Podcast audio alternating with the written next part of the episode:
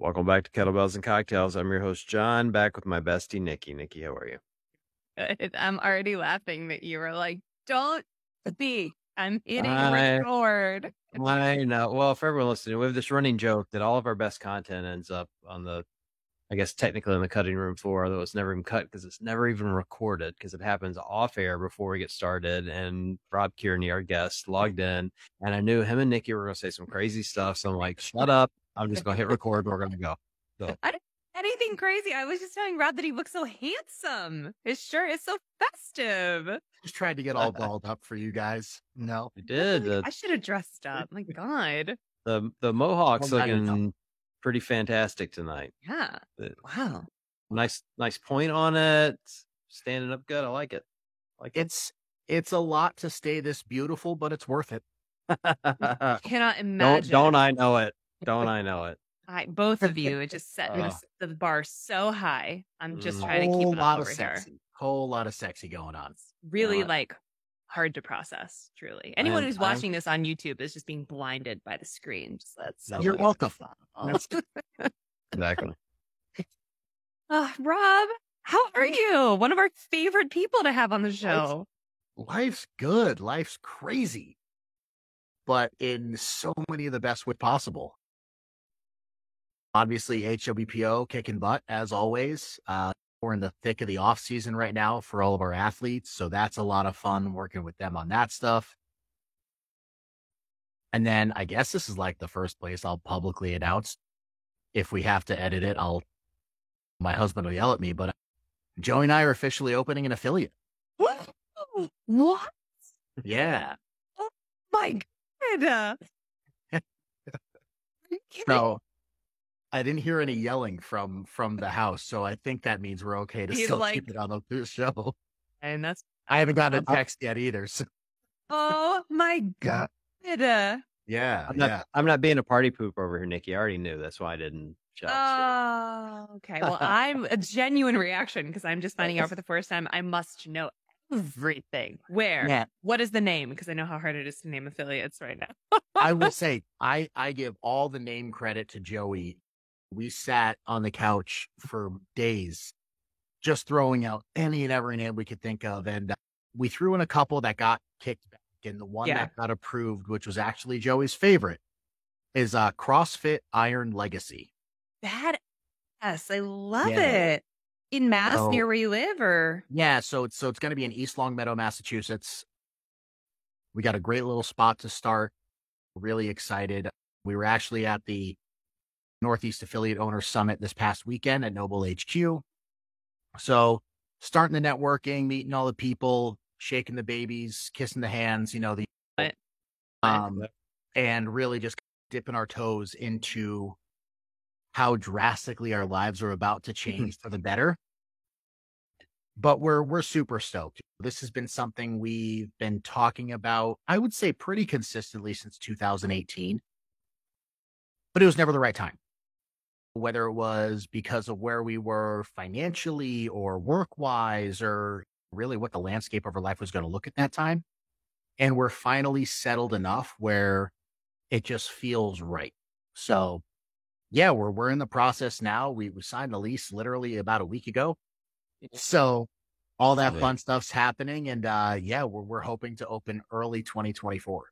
Oh my god, that is so sick. I'm most excited for myself that you're like an hour away, so I will be there constantly. Oh, I'm please, please. all about this life. Tell me, tell me, like what the like mission, vision, value. What is the crux of your gym? I imagine it will have so, a lot of strength elements in there, but what is sort of like I don't even know what you would call it. Just the the manifesto of your gym, if you will. Like, how do you want it to be set apart? For us, one thing that we've always found is the most important thing in any gym we stepped into is that sense of community.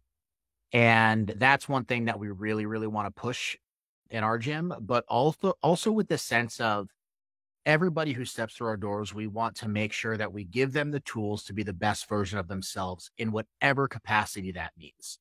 So if you want to aspire to be a competitive CrossFit athlete, we have the tools to do that. if you want to step into our gym to get your first 12 inch box jump, well, guess what? We're going to be your biggest cheerleaders to help you do that as well. So we don't want to pigeonhole ourselves to really be like this hardcore go get them type gym. We want to be this community that's, hey, we have the tools to do everything on the spectrum within this sport. And we're here to help you do it the best way possible. I love that. That's so special. That's one way to make people feel really confident about themselves and about your ability to help them achieve those goals. Yeah, because I think a lot of times, and I, I see this a lot with what I do, where it's like people will come to me and tell me about how much they deadlift, right? And they'll be like, oh, you know, it, you know, I deadlifted 400 pounds, but it's nothing compared to you. And I'm like, no, mm-hmm. that's sick, right? What I do is weird as fuck. Sorry. what I do is crazy and insane, but I still want to be pumped for you and your wins. Yeah, of course. Right. Like that's, that's what this is all about. That's what gets me excited to coach. That gets what, that's what gets me excited to be doing this and, and opening up a gym. So really like hitting home that like everybody's gain is such a thing to celebrate and really making that the forefront of what we do, I think is really important to us. I love that. That's awesome. What, uh, huh. what was the date you said you were going to open again? I missed it. Uh, the, the, the plan is January 1. Same. Yeah. So, so hopping right on. Um, Everyone's going to be hungover as fuck. Just come yeah. on into the gym for opening day. Why not? You're going to puke on the couch anyway. Puke during a workout. It's perfect. Um, yeah. So, so our plan is to just run a couple of intro classes, opening day, get people through the doors, get people excited, and you know, then then start a regular class schedule after that. But as of right now, we we should be on track to hit that January one open date, which is really exciting. Will the gym do HWPO programming or are you guys going to do some of your own stuff? Like how do you how do you balance all of the jobs? Those so, are probably two separate questions. right. So we're we're predominantly going to be doing HWPO training. I think obviously I wouldn't work for the company if I didn't true truthfully believe it's it's the best program out there. Seeing what goes on behind the scenes into how we develop programs is it's something really special that I want to be able to share with our members. Yeah. And then in terms of balancing the jobs, I mean, what is sleep? Yeah, right. Yeah. yeah. No, who needs that? No. Um, I I'm one of those people that like I get excited to help other people and do do things for other people. So for me, having to wake up at four o'clock in the morning, while right now I dread it, um, I think when it's when it's to go to a gym that my husband and I own, and it's to help our members get better, and they get to see my ugly mug every morning at 5 a.m. Like hell yeah, I'm down for that. If that's how you want to start your day with my face in, in front of you, be my People are going to pay you money to start their day exactly. with your face at That's 5 a.m. Crazy. My husband covers his face and other people are paying me to see mine. Right. It's wild. It's true. You remind him of that the next time he rolls away from you in the morning. People pay for this. First thing, coffee breath and all. Yeah, and he's what paying for emotionally. That's fine. That's true. That's just emotionally. Okay, I will say this: emotionally, like it is a lot. It is a lot to start any kind of business, but it is a lot to open a gym. There are ups and downs. I'm sure already at this point there are hurdles that you have had to. I mean, the lease in and of itself. I know I have. I have coached for CrossFit gyms for over a decade, and it is so hard. The spacing, the God, all that shit. So how how has that been for the two of you? Because in any partnership, there are days you lift each other up. There are days you want to throw each other out the window, and you guys haven't even opened yet. No, I think we've done a really good job at understanding what our roles are going to be. Oh, cool. I think me with my experience in the space and what I plan on doing, like I'm taking more of that head coaching on the floor type role. Joey is very logistical he's very organized, right? Like I always say, like in the relationship, I'm the yes man, right? Like people ask me to do this. So I'm like, yeah, we'll be there. We can do that. And he's like, hey, we already have four things that day. Um, so right? you're all So, so, so we play off of each other's strengths really well. So understanding like he's going to be that one to keep things in check and I'm going to be more of that cheerleader on the floor and, and being that coach, being those eyes the fact that we were able to establish that really early when going on this journey was was really important for us and i think it's worked really well and really symbiotically as we've navigated this whole thing because this is something totally new to us right Right. yes we own a business right now in terms of rob kearney the athlete is a business Mhm. but it's not transactional it's not other people centered so it's just trying to take the lens of what we've done with me as a brand into how do we extrapolate that to give our members a great experience while not losing our personality through it. Yeah. That's a great question. John, how do they do Yeah. that? I was I was just thinking about what a big deal Rob is that he can talk about himself in the third person. I love it so much. I'm gonna start doing the same thing. John the meme lord thinks Rob the brand is awesome. How do I exit out of this call? I don't even have a third party. I don't even have a Nikki the something. I'm just Uh, team. Nikki the sideline reporter. Come Oh, right. yeah. Yeah. the huh, yes. television personality. That's Media right. personality. That's. Let's not forget my freelance gig three times a year. Yes, that is the thing. but I forget that. But no, but seriously, that's a great that's a great point, John. Do you have sort of advice as a affiliate owner? You got some experience under your belt now in terms of how to go on that journey without losing yourself and your goals and your values. I mean, there's so many Uh, moving well, parts all the time. Yeah, number one, you need a partner like Jen who literally does everything, and I do literally nothing. So Okay, that's- perfect. that- that's Shout ideal. Jen. Shout out, Jen. Shout out to. Jen. I'm not even gonna tell her I Shout said out to that. Jelly, who's about to just do everything. Cool. Perfect. Hey, This is exactly how I'm going to find out if Jen actually listens to my show because I'm not going to tell her I said that. Oh my God. Wait, side story. Matt was giving me shit the other night about something, and I was like, Well, you don't even listen to my podcast. And he was like, Yeah, I do. I listen to every episode. And I was like, Do you now? I know Hmm. that you don't. And he was like, Why do you talk shit on your show? And I was like, all yeah, the all the fucking time. Like every other episode, I talk shit about you and say that you don't listen to the show. So I know you don't listen to the show. Here's was a 15 question multiple choice test to prove your allegiance to our podcast. I have one question. Do you listen? And I know the answer. But it was Here's funny that gonna he was trying to fake me out. Here's what we're going to do mm. moving forward. In the middle of the show, somewhere, it won't ever be in the same place. You're going to have to say something really naughty you're going to do with Matt. Yep. Only if he comes to you and says, Hey, I heard you said you would do this on the show. Oh, oh. But it would be really outlandish. Like, we're going to bring Yeah, but- chicken into the yeah. bedroom. God, Nikki, I don't know. I don't know how I feel about that weed eater and the peach preserves, but okay, I'm game. I'm in. I guess. He listened. No, he was like, well, I just have a lot of audiobooks I want to get through. I'm like, yeah, man, I'm not blaming you. I'm just saying, don't fake me out. anyway, we were talking about advice as an actual affiliate owner. It's a much more Yeah. important topic. Well, Rob, Rob and I have been talking since uh, he, he and I connected. It was several months ago, maybe six months Yeah. ago or so, talking about what this journey was going to look like for him. And I'd say the same thing then that I said. No, I think you have to go slow, um, Mhm. Build community first. uh, Realize that it's going to be really fun for like two weeks, and then it becomes a real job, which Yeah. sucks. Like right now, Rob's going, I'll be the guy that gets up at 5 a.m. Okay. I'll actually get in a month. You'll be like, this sucks. 5 a.m. blows. But you know, the, uh, You know, I he'll be gotta practice like it. morning coach. I got an early morning coach. I No. paid them bags of protein. What a day. look, all I'm saying is you, you have what you think is going to be the most rewarding is it will, you have to be open to the fact that something else might become more rewarding. It's going to be rewarding. That's the given. Like I, I think you're going to love it. You're, you're wired to coach. Like people are going to love coming to your gym. I just think you have to be open enough to think, all right, what I think I'm going to love about it, it might be something else altogether, you know? And because, you know, the journey doesn't always look the same. And those things may change over time. Mm. Like I right now, you, physically flexible, but you know, emotionally, yes. Yeah.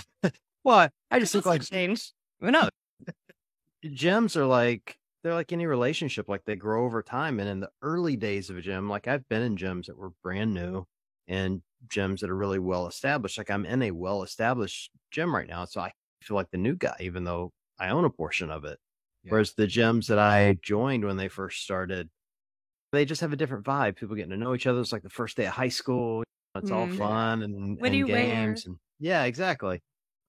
But then Oh, as think about that. What am I wearing on the opening day? Oh my god, Right? logo It's shit. important. You got to make some badass merch. Already meeting with Erica Nice. Sanos, the amazing designer, to come up with our logo and brand and stuff like that. So that is currently in process. Damn. Amazing. well, I, I can't top the logo thing. I'm just saying you're gonna you're gonna enjoy. You're gonna be great. I'm excited Yeah. for you for sure. Yeah, we're we're really excited. It's every day there's something new popping up that we didn't expect we had to do. But that's also the exciting part of it for us, right? Because it's such a learning experience. Joey and I, like, not that we've been in a rut per se, but we've all been we've been doing the same thing for a few years now, and we're we're comfortable and complacent Yep. with our schedules and what's going on. So to have something new and sexy and exciting is fun, right? Totally. You're gonna get a you're gonna get a deck this gym out with the newest gear. You're gonna buy that new Nike gear that just dropped today. Nah, man, I'm sponsored by Rep Fitness. They're they're giving me all. There you go. We're we're going Oh, full on great. with everything. Yeah, I love Oh, it. that's they're helping us out a lot, which is great. Yeah, so Oh, rep is awesome. oh, they're so great. They Yeah. they outfitted my home gym. They're they're helping us out with with the affiliate now as well. They're such a cool company to work with. So so willing to just help out and do what we need and customize little things to make it work for Cool. us. So it's been it's been really great to have them on on board with us. Hey, give me some insight to that then, because I loved. I was thinking about this today, and I I love that I've stumbled into this. I was thinking about Nike coming in the space, and and everyone's going, oh, they're going to give Rogue a run for their money, and I wasn't thinking about Rogue. I was thinking about companies like yours, and I don't know. There's tons of the like smaller French sports one I think of because I own some of their Mhm, stuff. yeah, There's like a few in the space that are are I hate to call them in the shadow of Rogue, but they are. And now they've got to Yeah. compete with Rogue and Nike. Like, what sets apart a company like Rep to make you want to work with them? And then we'll give them a strategic advantage against a company the size of Nike. So what I think is really cool with Rep is so I've been with them. I just signed an extension, so going on three years now. And from the beginning, what I loved about them is they don't look as they don't look to Rogue as a competitor. They realized Rogue is really good at what they do, right? Outfitting affiliates, outfitting colleges and high schools and universities and all this stuff. Rep saw what they were doing. They realized, you know what? That's not for us let's make our equipment perfect for a home gym. Cool. Let's make our equipment so it can fit in a smaller space, but you can get the most utility out. Right. So in my garage gym, now I'm I'm super fortunate that we have a an amazingly large garage. Or my home gym is about 700 square feet, Dang. really big ceilings. It's great. But I have a full blown squat rack. But what fits inside the squat rack is a fully selectorized cable machine with high low attachments that come out of the front, a lat pull down, a low row, and that all is within the within the confines of a rack. Cool. Right. So like they what rep has done to set themselves apart is they've looked at, okay, these are the 20 machines most people use inside of a gym. Let's fit it inside of a five foot by five foot box Yeah. right? And how do we make attachments that do that? So I think that's what Rep has really done to set themselves apart. What's cool you- about that? Sorry, just from a really nerdy brand perspective, like anytime my company decides to work with a new brand, we always start out with a strategic phase of work where we try to figure out what the big differentiators are between them and the rest of the market. And we do this whole exercise where we like list out, you know, what we can say that's true, what others can say that's true, and what the market actually wants to hear. And you're trying to figure out the middle of that Venn diagram. And when brands aren't necessarily finding the space that's missing and starting there with the crux of what they're doing, I mean, they can expand into whatever. And Rep obviously could outfit an entire affiliate, which is great. But Sure. when they're not starting there with some USP that's a differentiating point from the rest of the marketplace, they lose out on creating a niche that's going to make a really loyal brand following. And I Yeah. love, I love hearing stories like that where they're like, we got to innovate somehow and then we can be massive. We can grow to whatever, we can scale, we can take on whoever, but we got to figure out how to get our people. And that's, that's really cool to hear. Sorry, nerdy brand Yeah. marketing talk. No, and they, they've done such an amazing job at it. Not to mention, like, their equipment's just really, really good. Yeah. Like I was, their barbells are top notch. It took me over a thousand pounds on a rack pull to finally bend one. Hmm. So their equipment's top notch. The standard is great. I've been fortunate enough to meet virtually every member of their team from their customer service reps to their athlete managers to their owners and their engineers and everybody just has such like a great love for really developing a great product. And like you said, mm. they can, they can outfit affiliates, they can outfit full schools and stuff like that if they wanted, but they realize their lane is to help your mom and dad that have three kids that can't go to a gym because they don't have time, but they want to get something in their garage so they can still get a workout. Mhm. Um, and I don't think they are in trouble in that market, right? I don't see Nike stepping into that role.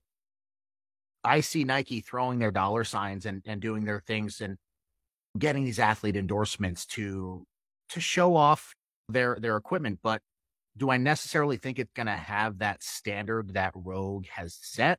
I don't know. Is the Nike swoosh sexy to see on a dumbbell? Sure. Is it sexy to your your your your your loyal fan base? I don't think so. I think that's going to be more of your your commercial gym goers. I think that's where you're going to see Nike really step into it. Do I think they're going to encroach into our niche sports space? I don't see it happen. Yeah, I think they want to. I agree with you. I don't think they will. I'd I'd heard they're they're looking to endorse more CrossFit athletes than they have in the past, which wouldn't be surprising. I mean, but I'm with you. But also, what is what is that going to look like from an athlete perspective, right? Like athletes that are training at a at a out of their home at a, a CrossFit gym local to them, they can't if they're endorsed by Nike and Nike's t- selling strength equipment, can they no longer train on that equipment that's in their gym that they've been training at? There's yeah, no way. it- Yeah, that's that's a real question that's going to have to be Yeah. asked of them, right? Is Nike then going to come in and be like, oh well, they're going to throw one hundred and fifty thousand dollars to a to a CrossFit gym to outfit themselves in all Nike gear? I don't Right. know. Mhm. I Yeah. mean, could Yeah. they? Yeah, they have the pockets to. Yeah, but of course they do. Is that realistic? I don't know. I Yeah. I- agree with you guys. that I don't necessarily think that there's going to be a ton of our like super true diehard CrossFitters, cr- people who've been CrossFitting for a decade, people who remember what sectionals were. Like, I don't think any of us are really going to stray away from any of the brands that have become near and dear to us over the course of our experience with this brand. But I think I think that lots of CrossFitters, lots of newer CrossFitters, lots of fringe CrossFitters, lots of people who do functional fitness without necessarily calling it CrossFit. I think there are lots of people who are just Nike people in general. There's a reason why it's one of the biggest brands internationally. There's a reason why Nike Metcons, like people wear them who don't just CrossFit. There are people who are going to see a swoosh on a barbell and be like, cool, I want that one. Yeah, and I see it. I see it also like making its way into the LA Fitnesses, the Anytime sure. Fitnesses, stuff like that. That's where I see their market going, which is hey, it's smart for them, right? Like Mhm. that Gen Pop, that Gen Pop gym. That's there's so much money in that space. They can eat it up, and people will really go for it. Yeah, for sure. They are cool looking. Just I that they're pretty dope. Yeah, they are. They really are. Yeah. I like the red one. There's like a red barbell. It's pretty cool. Just saying. Yeah, I don't I don't know if anyone will or not. I think their their biggest advantage will probably be they'll be able to sell this stuff in like Dick's Sporting Goods. And Yeah. like right now, if you want a Rogue barbell, unless you live close to me and can drive down to Columbus, you're ordering it and then you gotta wait. But if you could just drive down the street to Dick's and check it out, look at it, you might have a better chance of selling some. So we'll yeah, that's a great Yeah. point. Accessibility is huge. Huh. Yeah. It'll be interesting. I mean, a lot's changing in CrossFit anyway, so never say never. True. Oh, speaking of a lot changing, I don't have any good advice in terms of being an affiliate owner because I am not one. Uh, I have worked in a number of CrossFit gyms, uh, very close to management in the past, but just as a general business owner, my one piece of advice uh, is a solemn one, but I'm going to throw it out there anyway. Whatever, whatever you don't think is going to happen to your business will happen to your business.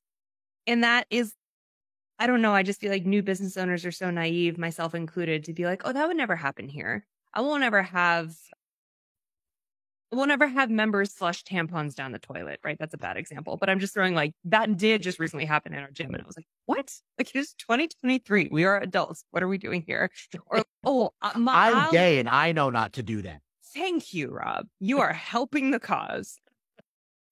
Or, oh, I'll never have like personnel issues at my gym because like Yeah. we're a wonderful, gr- wonderful group of people. We're a family, whatever. Like I'll never have these types of financial struggles because we're going to be smart with our money from day one. Like you will. All the shit will hit the fan at one point or another. And I just feel like being open to that as a business owner versus being like, oh no, not to me. It will never happen to me will help you mitigate the issues when they do come because you'll be like, yeah, yeah, of course. It, it'll happen to everyone. And now we're going to deal with it versus that like whole denial period you have to go through being like, what?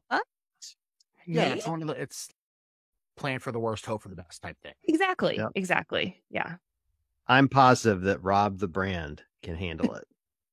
Rob really the brand Kearney. Is I'm that what never we're going to gonna call live this- him? I'm never going to live this Yes. down. This is World's strongest brand. That's his new name. not explaining myself. That'd be great. Gonna see a Oh meme about it God. tomorrow. I Maybe. hope so. Yep. Tell me the name Ma- of the affiliate one more time. CrossFit Iron Legacy. So Yeah, we're we're excited about it. It's really cool. It was one of those ones like when he's when Joey said it out loud, I was like, yeah, yeah. that just makes sense. It is so hard to name affiliates because so many Oh. are taken. Every Yeah. year, I think CrossFit comes out with more rules. Like when I first was helping open gyms, there were no rules about locations. You could Nope. still name, use cities, use states, use state references. You could use like zip codes and area codes and shit like that. You can't do any of that anymore. Nope. No proper nouns, nothing that's too close to anything else, even. I remember we wanted to be 13th state CrossFit at one point because that's like what Rhode Island was, but there was already an 11th state somewhere else. And I'm like, well, it's not even the same number. It's not even the same state, but it was like too close. Also, like closed gyms who are no longer affiliates, who technically sometimes can't go back and use those names anymore because that branding existed. Like, we had a minefield. It really is. I'm I'm not kidding. We had a list of I think our final list was like 16 different names. And every time you apply to affiliate affiliate you, you put three in. So it's like our first round, all three got rejected. I'm like, okay, cool, good start. Of. But mm. luckily, we got ex- we Iron Legacy got accepted. That was in round number two. So Oh, we're cool. good- Okay, we were great. good to go. Yeah, it wasn't That's too much of a headache. Yeah. What What were the original three? I'm dying to know. Strong Valley CrossFit was one of them because we live in the Pioneer Oh. Valley of Massachusetts. Right, right. That's probably too honest- close to the actual area name. Yeah, and honestly, I forget the other two that I put down. I I deleted the note that I had on my phone because I'm like, yeah, never need this again. Got one accepted. You should you should have let me Satellite locations. You're going to need that list again. you should have you should have let me create a list of ten humorous names, and you could have just given them to Joey, like totally serious, thinking these are what you wanted. Babe, I love these names. What do you think? These are these are all my favorites. What do you think? He would have lost his shit. Yeah, I'm dying to know what that list would have been like. It would have been like wildly sexually inappropriate. Yeah. I've already got like five off the top of my head that I just edit out because my mom's gonna watch this. Sorry, Mom. want to hear them. Yes. Text them to us later. Yeah, exactly. If one Hey, of them isn't the boneyard, I'm going to be mad about it. Yeah, there's got to be a CrossFit Boneyard somewhere. Has to be. Yeah. Gotta be. Gotta be.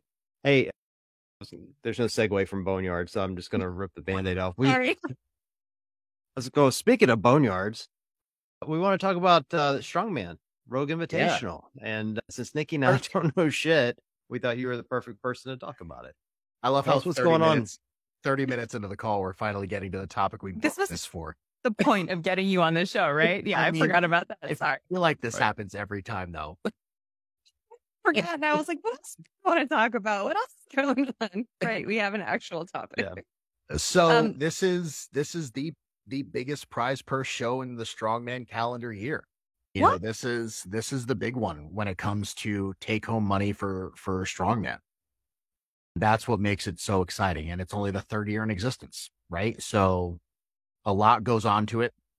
Only ten athletes get invited, so there's no qualification process for the Rogue Invitational. Really, what the promoters do is they look at the calendar year of the strong of the strongman season, predominantly looking at the two or three other big shows being the Arnold Strongman Classic, World's Strongest Man, and the Shaw Classic. Those are the other three big shows of the professional strongman season. They look at who's excelling, who's really doing well, and they pick 10 athletes from those shows. And this year it's it, it's another just massive lineup of athletes. Yeah, and six really, really cool events as always. The one thing that I love so much about this show is the Arnold Strongman Classic Rogue does the equipment for, and they have a good amount of freedom, but it's not fully their show. This one is where Katie and Bill Henniger can just take all the training wheels off and do whatever the hell they want with it. So we're seeing a couple of new events this year that are going to be really exciting for, for the 10 athletes that are competing. I think it's one of the most fun events I've ever personally witnessed. And I, I mean, I don't get a chance to see a lot, but I was, was at the Arnold and watched you compete. And then I was at Rogue, I guess it was maybe two years ago. And as a non strongman, just a normal everyday CrossFitter, what you guys do in these competitions feels superhuman to me. Mm-hmm. It's it, it is crazy. What's what's really fun for me now is is coaching elite CrossFit athletes and seeing them step in to do some strongman stuff, right? Because we're we've been saying this for years. We're seeing the crossover more and more between the yeah. two sports. And it's really, really fun. So for example, going into the CrossFit games, we were having our HWPO athletes train some axle clean and presses, right? So an axle, we all know, is a two inch diameter barbell. So you can't do a double overhand grip on it. You have to do that mixed grip like a deadlift, explosive clean. And what I was teaching our, our elite athletes was how to transition from that under grip to an over grip while the bar was still floating, catching in the press position and going into the press. Well, in strongman, we just like to make it really, really heavy. So you can't do that in one motion. So we right. do what's called the Continental Clean. Now, this is one of the events at the Rogue Invitational called the Apollon's Axle. It's a 400 pound axle.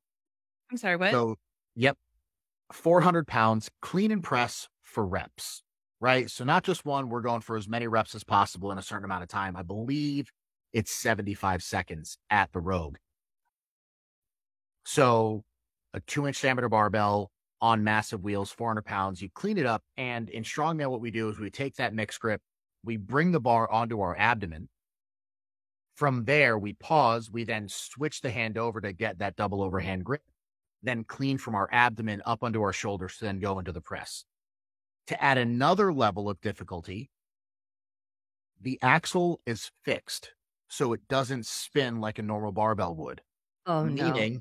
in order to get that clean, you essentially have to have a loose hand around the bar.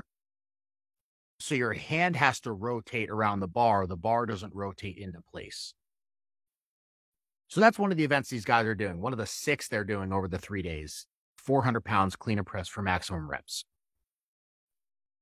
With that, again, it just goes to show there is a lot of continuity between CrossFit and Strongman. We're just seeing the extreme the extreme levels of each event when it comes to strongman competition. For sure. I love all the incorporation, all the crossover that we've seen on the elite levels recently in the last few years. I mean, every year we're expecting some kind of strongman element or two to show up at the games, test athletes in that unknown and unknowable space and really see who's been paying attention and who's been doing training like yours to prepare for that kind of stuff. And I'm always surprised at myself at how hype I get when I watch these types of events, when I watch, yeah, sure, like the sandbag clean, like it was incredibly epic. But like when I actually sit down and watch the strongman stuff at the Rogue Invitational, I'm like, oh, CrossFitters ain't shit. pressing a 400 pound bar. What a joke. And we're like, we've got this 150 pound sandbag. What do I do? Well, Nikki, speaking of speaking of crossover, I thought of you this weekend, Rob, because I was at the tactical games in Georgia, and it's basically strongman with guns. And um, so they're watching. I swear to God. So uh, people have been calling it CrossFit with guns, but I'm like, this is more strongman than CrossFit. There's a lot Really? of heavy bags. Yeah. So they had a Oh, cool. one of the work one of the workouts. They had heavy sandbags, and they're having to toss them over a yoke. And so they just Yeah. start. They do five reps with a lighter bag, and the elite man, the lighter bag was like a couple hundred pounds, and then the five reps with a slightly heavier bag, and then the heaviest bag one time, and the heaviest bag was really big. And I'm watching these guys really struggle with the heaviest bag, and I'm like, if Rob were here, you'd be like six rounds deep already, assuming you knew how to shoot. You know, like it was just a really interesting sport to see that way. So if you ever if you ever decide you want to go blow shit up, take up the tactical games. You can I mean, I'll just go. I'll, I'll just go up to Vermont and have Matt show me a few things. yeah, look at that. He's got a couple of toys. He's got a Yeah. couple. He has a couple. You'd be But like, think- let me clean this sandbag, Matt, and then and then hand me a pistol. Let's roll. Let's go. But what's cool is, and we're going to see that crossover even more, right? So last year at the Rogue Invitational, we saw the one rep max log cleaner press, Mm-hmm. which I don't think, even as a Right. strongman competitor, So I wasn't expecting. When I when the log got announced for the CrossFit athletes, I was okay, maybe like a log cleaner press ladder, an elimination style. Maybe they would do something like log grace, right? Something like that. Badass really idea. cool. I love that. and then they throw out a one rep max. A few weeks ago, in true Katie Henniger fashion, post an ominous picture of some dumbbells. Now, in the role that I'm in, towing that line between CrossFit and Strongman, I know dumbbell is not one of the events for Strongman Hmm.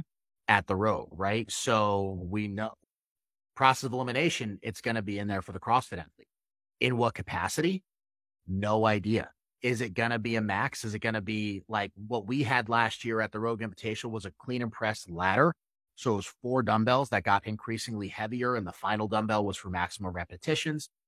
How is this going to be set up for these athletes? So that's been really fun too, being able to see, okay, like we're seeing some stuff for that's going to get pretty heavy again. And again, just throwing these curveballs for these CrossFit athletes, but not to talk about them too much. We're here to talk about strongman, the cool stuff.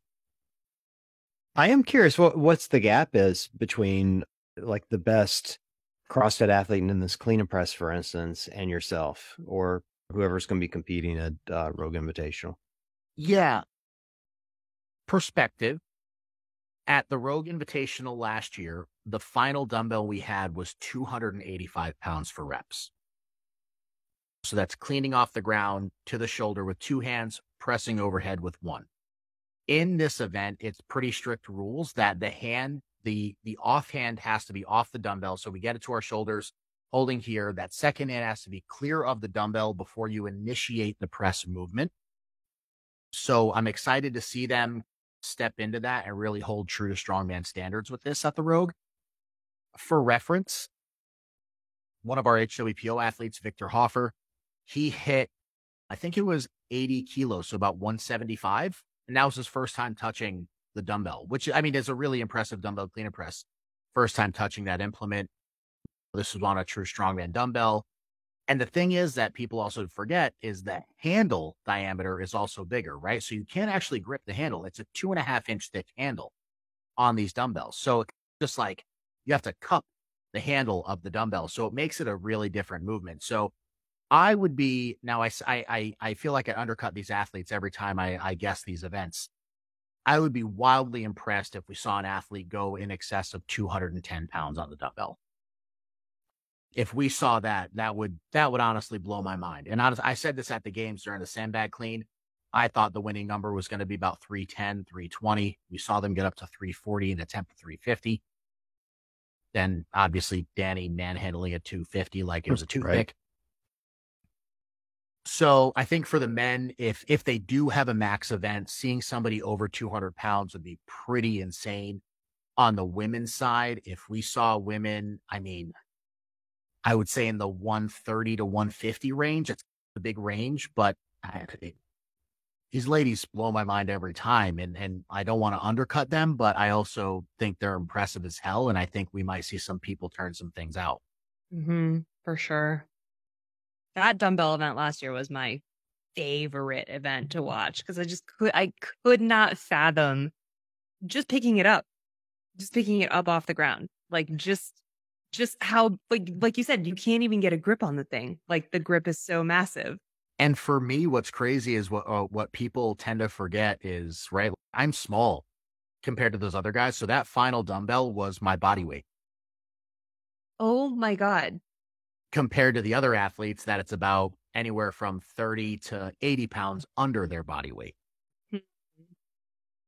That's interesting, Rob. I've never heard you say that you're small. But well, like in the greater field of things, I suppose yeah, so, there are some really massive dudes out there. I, am actually I'm the smallest athlete at this level in the sport, right? Oh so shit. Five foot ten, two eighty five. There's no athlete shorter or lighter than me. They ever huh. fuck with you and call you tiny? Anything like that at all? No, no. I usually just always feel like the annoying younger brother that's trying to hang out with his older brother's friends. Right. Like, hey, I'm here. Yeah, exactly. Right. But you you typically, if you're really in competition season, you bulk, you like get ready for all the things, try to no, make I yourself. Two eighty five is where I normally sit. Oh, for um, real? Yeah, yeah. I've I at the Arnold, I will say I got pretty big for the Arnold. I was I was pushing three hundred pounds, and I felt like Violet from Charlie and the Chocolate Factory. Yeah, so I was hurting a little bit. Like yeah. I, it was it was too big for me. Was I strong? Yeah, I was. Could I move effectively? Not a chance. uh, it's about there. So yeah, yeah. So so I found like 280, 285 is really my sweet spot where I feel like I can be pretty fit, I can be really strong, and still excel in both rate in both areas. So cool. That's so cool.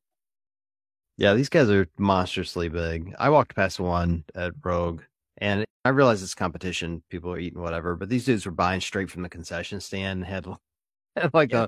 a, uh, the box of 12 hot dogs and nachos and it just looked like they're feeding a whole family it's just one mm. dude well for the amount for the amount that they work out and lift and oh for sure and well, and the, yeah that's the point he was like six five three fifty maybe i mean yep. guy like just he looked like a superhuman just just needed a big s on his chest and he's ready to fly out of there it was insane sure. You just don't see yeah. people that big that often. Yeah. Yeah. And for us, that's every weekend. Eh. right. So, but I will say like this, this competition is really exciting. So like we've only talked about one of the events. Yeah. Yeah. Yeah. The, the Apollon's Axle. So we're seeing two repeat events from last year. We're seeing the Roga coaster, right? So that's that seated arm over arm pull up the incline. I have a personal vendetta against it because I sucked. And then we're also seeing the Tower of Power deadlift again. Yeah. So that was such a cool event coming in last year over, I think it was 950 pounds we deadlifted for maximum reps. Now that is a higher bar height. So we're looking at about, it's, I think it's like a 16 inch deadlift. So a little bit below the knee is where the barbell starts, but it's a fixed barbell. Like it doesn't bend, doesn't flex. It is just a nice, you know, really hard barbell that, you know, pull for maximum reps. And last year we saw the winning number. I think 12 reps was the, was the winning number. I see it being a little bit lower this year, probably in that nine to 10 range will win this event this year with the guys we have competing.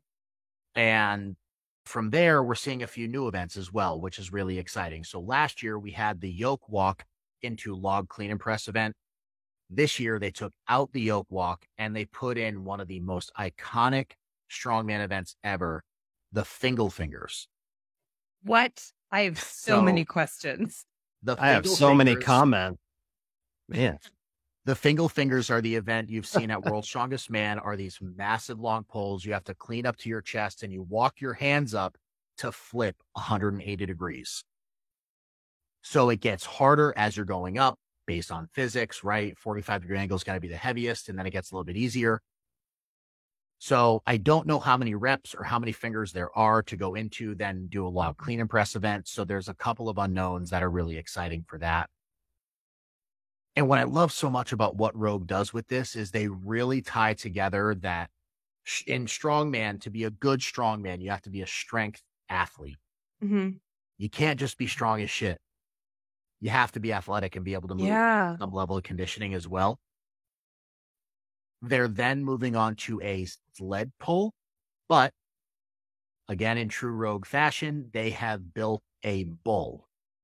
that is Hmm. on tracks that so it's going to be set up kind of like a truck pull so it's going to be a hardest pull from behind but there's no guide rope in front of you so it's going to be a lot tougher typically with a truck pull we have a rope we can hold on to in front of us to leverage off of and pull and pull help initiate that pull this is just going to be get down get low chop the feet and grit and Ooh. get that thing moving and pull Do you think there are going to be people who can't gain any momentum on it? Yeah, I wouldn't be surprised. It really depends on how heavy it is. I mean, I also wouldn't be surprised if Bill Henniger's a sadistic and decides to rig something up where it gets harder as you pull, Oh my God. Yeah. right? That's something he could do because he's Bill. So it's really exciting about that. And then the final event, there's not much known about it, but I think it's going to emulate the duel from last year. Okay. in the CrossFit end, right? So we saw the duel. It was the sprint to the rope climb to the sandbag carry.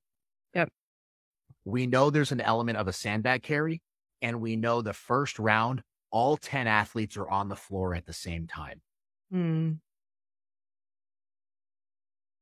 Hmm. So Do you think that they would gonna ever make them do the duel?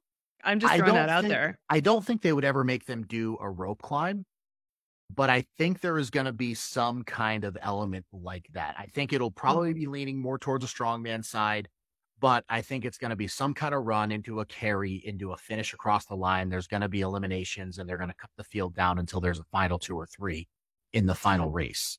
So that's just going to make Saturday night so exciting. The past two years, we've finished with the with the stones over the bar, which is awesome, right? Like stone lifting is just really mm. cool. But this is just, I mean, I think ending with a race like that with that crowd under the lights is just so freaking cool. I mean, I'm jealous of not doing it, but it's going to be really, really exciting to watch. Yeah. Gonna be awesome. I think this competition is the is the perfect combin- combination of getting to watch the CrossFitters do our high intensity, exciting races, and then strongman go. And it feels like every workout you guys do, somebody could die. Wait, Is it's seriously? I'm not of making fair. fun. Yeah. Yeah, I mean, if it's like a, it's like a watching a gladiator match almost. Like it's Yeah. so, it it's so intimidating and scary. You're like, man, like one mistake, and that could be it for them. And I think that's why people love watching. It's like watching NASCAR or like fast cars or or whatever. Yeah, And you so know, and it- you, you look at look at just the sheer weight, right? And and I think the best event to pull into context for people to realize is the yoke walk. Yeah. It's something that most CrossFit gyms have access to. We've also seen it at the games. Last time we saw a heavy yoke was in 2022. I think the men had around 640 pounds or Yep. so in that event where it was the yoke walk, the cleans, and the deadlifts. At the Rogue Invitational, we were doing a thousand pound yoke walks. Oh And God. to us, that's that's just casual. Typically, it's around 500 kilos, which is just over 1,100 pounds. And in my my competitive career, I've done as much as 1,600 pounds in a competition. Holy shit. See. So so just like for people to put the frame of reference on the weight that we do, I feel like that's the one where it's if you have a yoke in your in your gym, go to open gym, load a few hundred pounds on there, take it for a stroll. Let's see how you feel. Measure yourself before and after to see how much you shrunk. and it, it I think it just the one the one disconnect I think strongman has, and this is something that we as a sport haven't been able to figure out, is letting people into really how massive these weights really are. Because I don't think people can comprehend what a thousand mm-hmm. pounds feels like. They know it's heavy. But the thing CrossFit has done really well is they make like our elite athletes do skills mostly everybody has experience doing. Right. Everybody's jumped on a pull up bar. Everybody's done some jump ropes. Everybody can run. Barbells, while they're heavy, they people can fathom what those weights could feel like when they see strongman deadlift, strongman deadlifting 880 pounds for reps or carrying a thousand pounds on our backs and doing that stuff. I think there's there's a disconnect and people don't Yeah. quite understand how massive that is. Yep. So whenever I have these conversations, I always tell people like, hey, just go get under a yoke for a couple of times. see how heavy you can get it. And when you're realizing, oh shit, this 350 pounds sucks and it hurts my neck and I don't know how to control my core and my knees are going weak after a few steps. It's that's when the light bulb goes off and damn, these guys are running a thousand pounds in under 10 seconds in, for 50 mm-hmm. feet.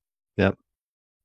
It's, it's a relate it's a relatability factor. I mean, like I can do Fran at the RX weight just like any elite athlete, and they're going to do it in two minutes, and it's going to take me five minutes. Yeah. But I can relate to it because I can still lift the weight and do the movements. I can't do a single one of your movements. Not even, not even one.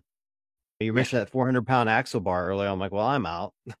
like just like that, immediately out, doing it for reps for 75 seconds. All right, well, that's zero. Uh, that's zero well, reps for 75 seconds. That's what I'm getting. I do think there are some there are some elements that are relatable. Part of why I loved watching the dumbbell event last year is because I know what a dumbbell clean and press feels like. I even know what a super heavy one feels like. I even know what like a hundred pound one feels like. Like we have one at the gym. I fucked with it. I could I can kettlebell swing it with two hands. That's just about it. You know what I mean? So there are there are parts of it that I do I can see the relatability in. I think what what makes it hardest to comprehend is how easy you guys make it look. Truly. You could say that for any elite. You could say that for elite gymnasts at the Olympics and whatever. Like they're running around and throwing their bodies up in the air like it's nothing. But like truly watching you guys run with a thousand pounds on your back, making it look like casual Friday over here.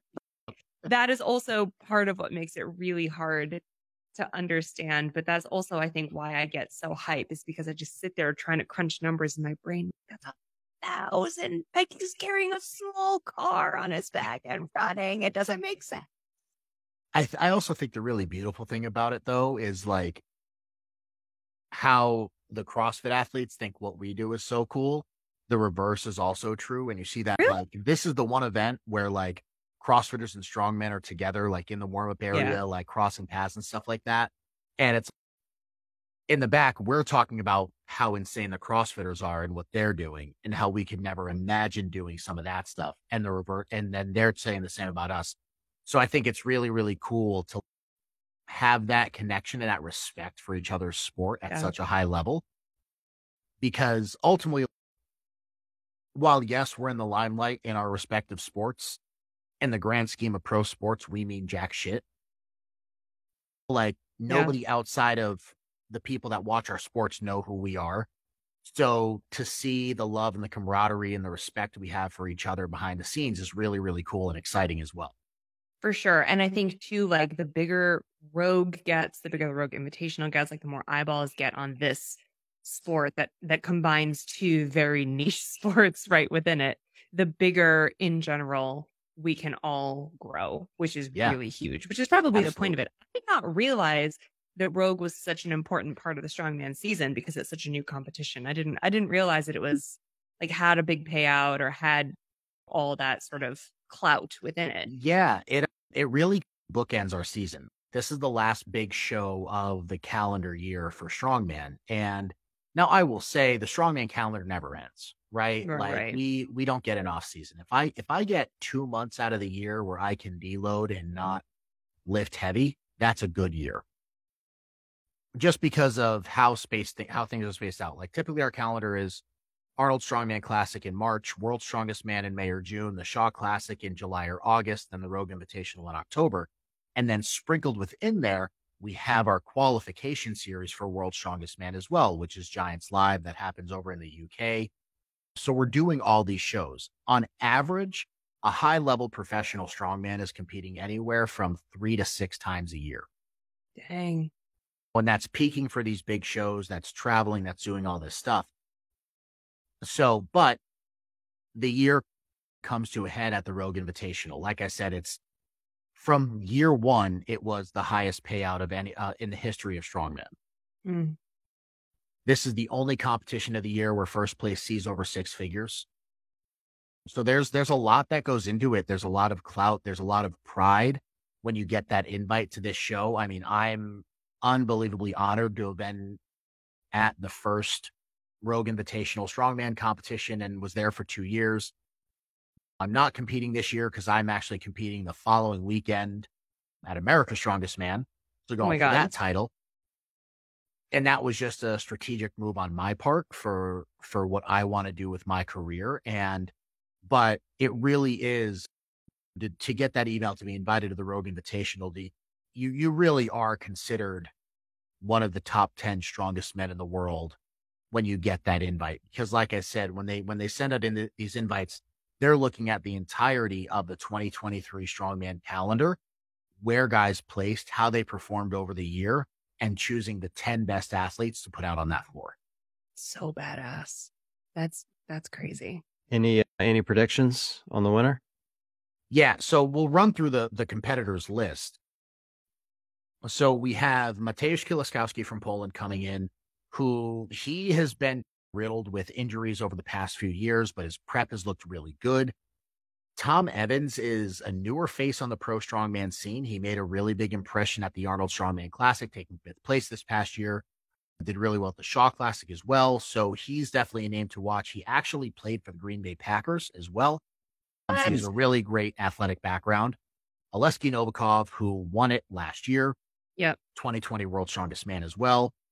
We have the Stoltman brothers and Tom and Luke, who have been around for a long time. Tom, two time World's Strongest Man as well. Max Boudreault from Canada, who's been at the Rogue and Arnold. The three Americans, the three other Americans, sorry, Trey Mitchell, Bobby Thompson, and Evan Singleton. All three guys could be really dangerous on any given day. Evan Singleton, this is his first time competing at a Rogue competition. So he's never been to the Arnold. He was invited to the Rogue competition last year, but couldn't compete. So this is his first time here.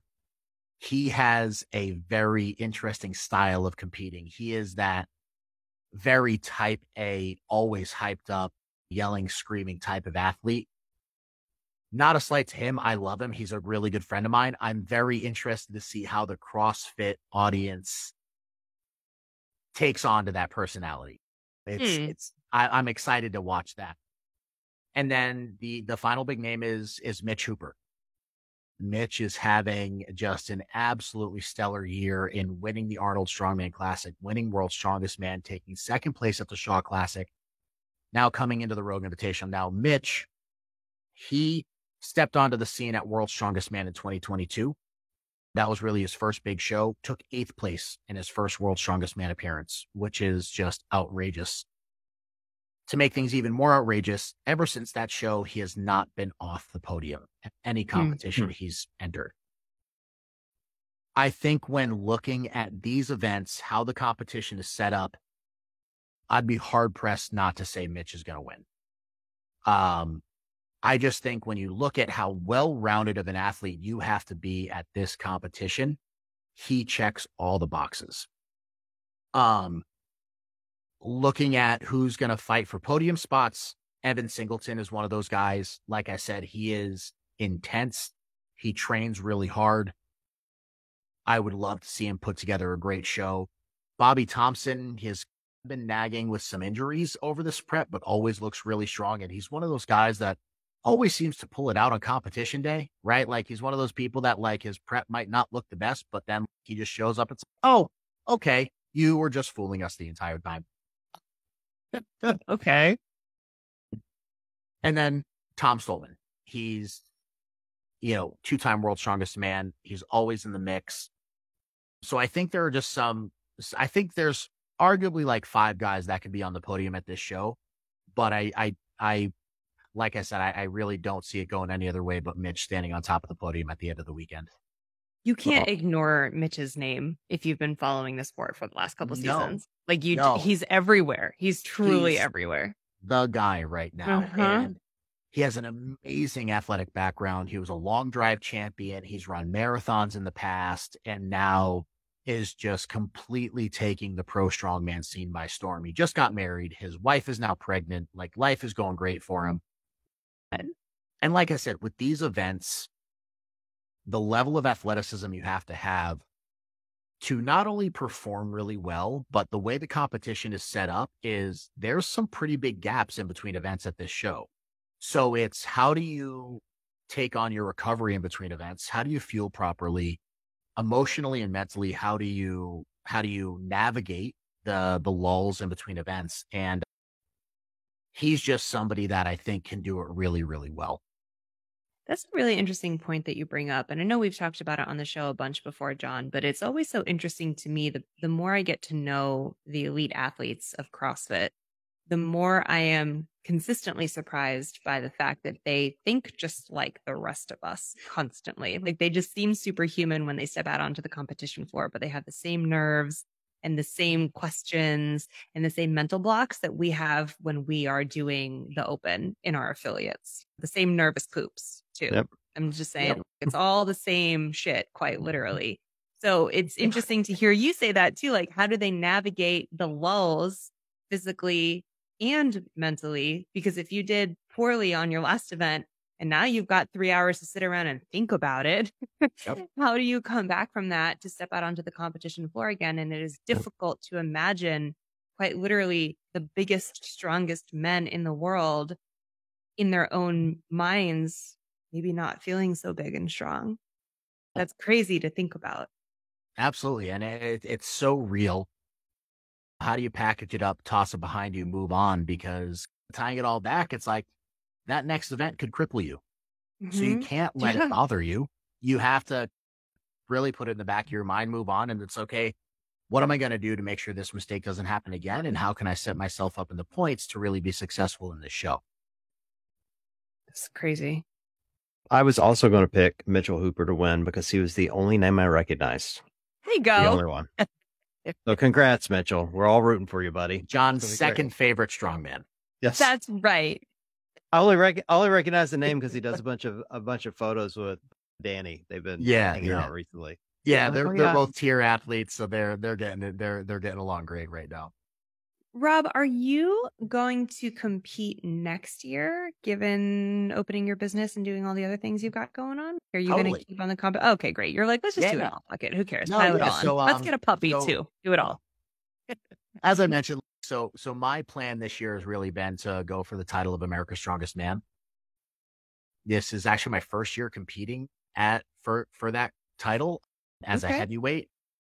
I competed as a as a middleweight competitor back in 2014 and 2015 when I was weighing uh, felt 230 pounds. Um, Baby um, Rob.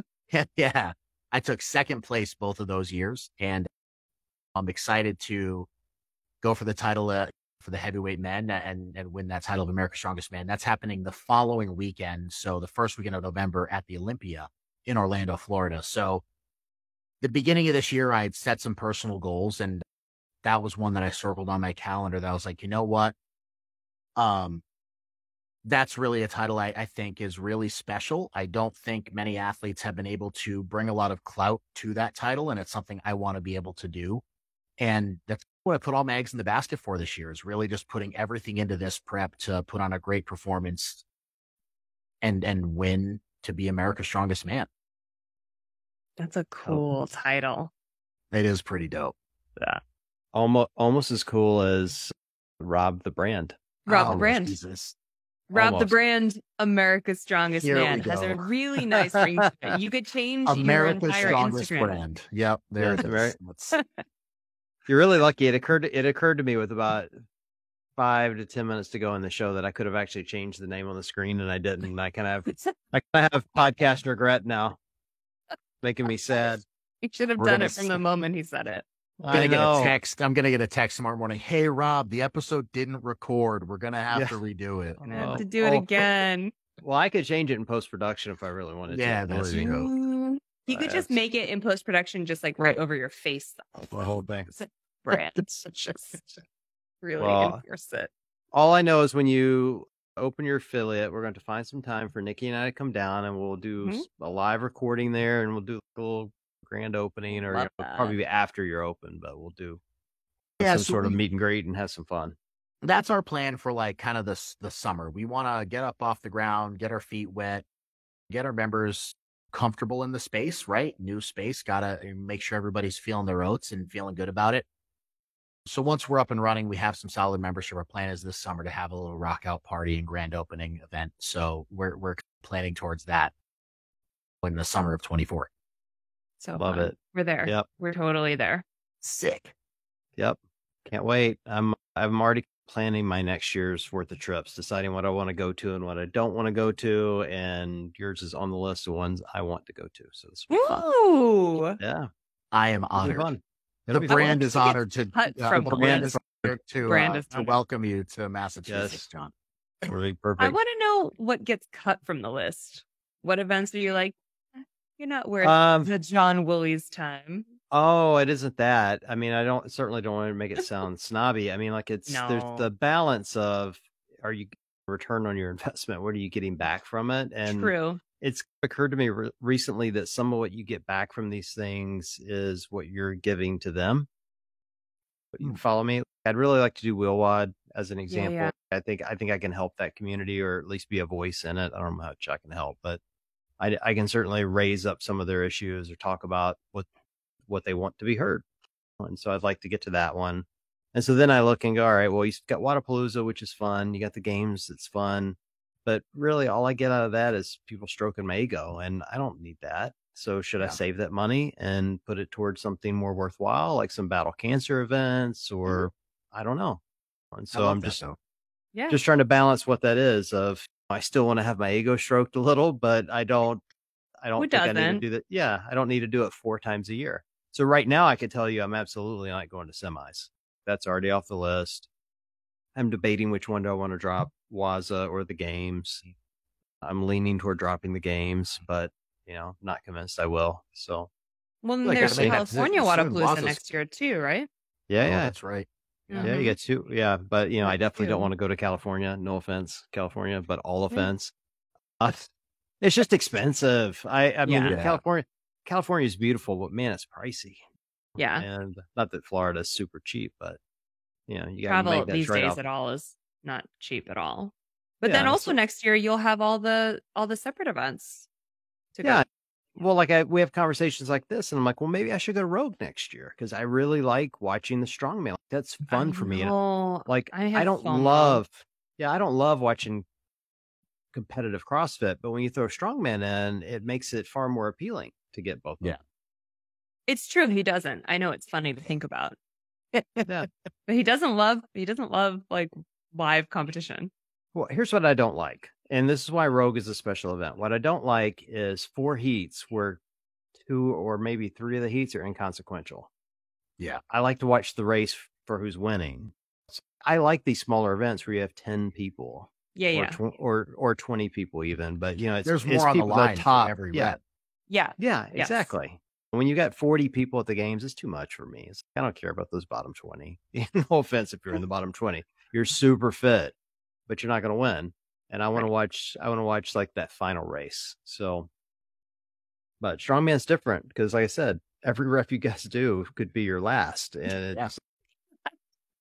no, seriously, I know it's not going to be, but there is that like kind of danger factor of watching. Like, Holy Oh, crap, yeah. this is unreal what they're doing it just I can't even comprehend it sometimes, and so it's just so much more fun to watch. in that Well, I'll tell you what, John. When you come up for our grand opening, you'll I'll put you through through a strongman workout. You can lift some stones. You can do some log presses. You can do all the things so you can Yeah, get a little make taste of them what we do go through. Finkel fingers. Yeah. I, well, I hope when we're lifting stones, we start with the lacrosse ball because that's right in my little house. Full arms around it. Just Yep. holding it close. Yeah. Definitely, uh, definitely not my my wheelhouse to say the least. But it's fun to watch and fun to at least attempt. So I'm game. Oh Give it a yeah, absolutely. I will give it a shot. Well, dude, thanks for joining us and and giving us insight into Rogue. I know people are really excited to go down there, and we've I don't think we've Nikki and I have ever really actually talked about what the strongman event was going to look like prior to tonight. So this has been really fun and educational for us. So thank you. Yeah, no, I appreciate it. This is, I mean, it's it's always great every time I get to share a little bit of my love with with different audiences and talk about some insight and give some people something to watch. Right? Like I think a lot of people can be like, "Oh, cool, strongman's on," but you know, if you get a little bit of background of like what we do, how we do it, and the athletes behind it, throw some interest into it and uh, get people excited. Is just how we grow the sport. Yeah, for sure. It's better when you have a good understanding of what's actually happening and then you can you can barely but start to comprehend just the massive effort it takes to actually compete at that level. For sure. Yeah. Hey, also, not for nothing, but I got a commitment from Danny to do a Danny and Rob show together. And What? so I, yeah, I, I mean, at a date to be determined. So we got to figure out when it's going to be. That's uh, gonna be stupid. Yeah, well, I, don't. don't know if I can handle all of my favorite people, all three of you and me on one show. I don't know We're- if I can do it. We're gonna have to set some ground rules. I mean, let's be honest. There's going to be some real ground rules for that show. Time limit four hours. Uh, Well, you can set the rules. Clear your schedule for the afternoon. we're not Yeah. trying to make John's post production job that difficult. It's probably going to be like a four parter. Not to mention, John has to cut 75 minutes of just like insanity out of it anyway, probably. So we'll be fine. no, it'll be fine. It'll I'm be fine. excited. That's gonna be Yeah. great. All right, guys. Well, thank you again, Rob, Nikki. Great Yeah, seeing you, you. as Likewise. always. And uh, for everyone listening, go check out the Rogue Invitational. Looks like it's going to be a lot of fun this year, and you can uh, come back at us when Rob's picks were wrong. So uh, with that, we'll ch- we'll chat with you guys soon. Take care. Brand is never wrong.